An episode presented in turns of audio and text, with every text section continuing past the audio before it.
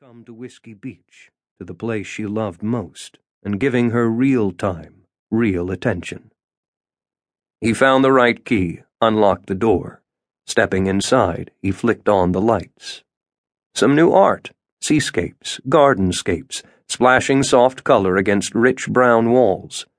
He dumped his bags just inside the door, took a moment to just look around the glossy spill of the entrance hall.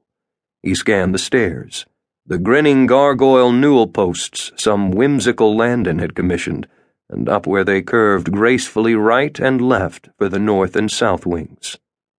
Plenty of bedrooms, he thought. He just had to climb the stairs and pick one. But not yet.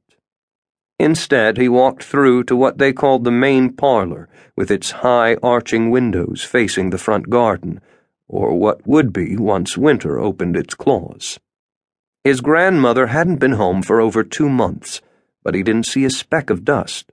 Logs lay in the hearth, framed by the gleam of lapis and ready to light. Fresh flowers stood on the Hepplewhite table she prized, and the wide planked chestnut floor gleamed like a mirror. She'd had someone come in, he decided, then rubbed his forehead where a headache threatened to bloom. She'd told him, hadn't she? Told him she had someone looking out for the place, a neighbor, someone who did the heavy cleaning for her. Now, looking out for Bluff House was his job. To tend to it, to, as his grandmother had asked, keep life in it. And maybe, she'd said, it would pump some life back into him. He picked up his bags, looked at the stairs, then just stood. She'd been found there, there at the base of the steps by a neighbor.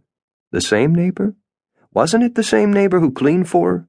Someone, thank God, had come by to check on her and found her lying there unconscious, bruised, bleeding, with a shattered elbow, a broken hip, cracked ribs, a concussion.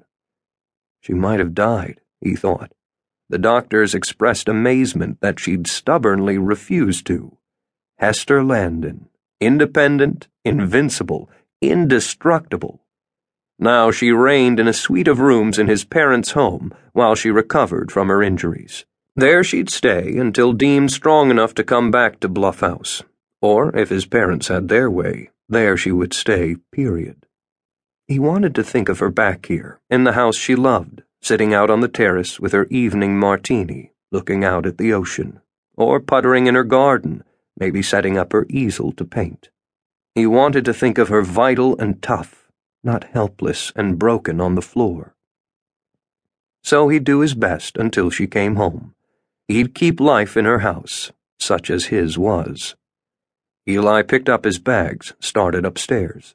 He'd take the room he'd always used on visits, or had before those visits stretched out fewer and farther between. Lindsay had hated Whiskey Beach, Bluff House, and had made trips there into a cold war with his grandmother rigidly polite on one side, his wife deliberately snide on the other. And he'd been squeezed in the middle. So he'd taken the easy way, he thought now. He could be sorry about that, sorry he'd stopped coming, sorry he'd made excuses and had limited his time with his grandmother to her trips to Boston. But he couldn't turn back the clock. He stepped into the bedroom. Flowers here, too, he noted, and the same soft green walls, two of his grandmother's watercolors he'd always particularly liked. He put his bags on the bench at the foot of the sleigh bed, stripped off his coat.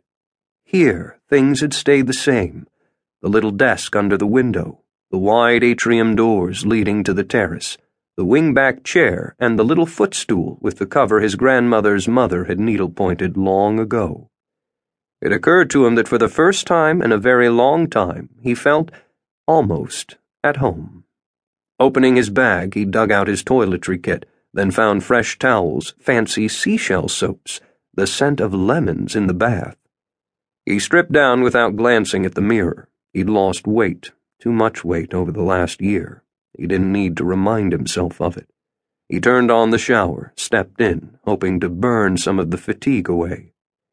When he stepped out, he grabbed one of the towels from the stack, again caught the whiff of lemon as he scrubbed it over his hair. Damp, it curled past the nape of his neck, a mop of dark blonde, longer than it had.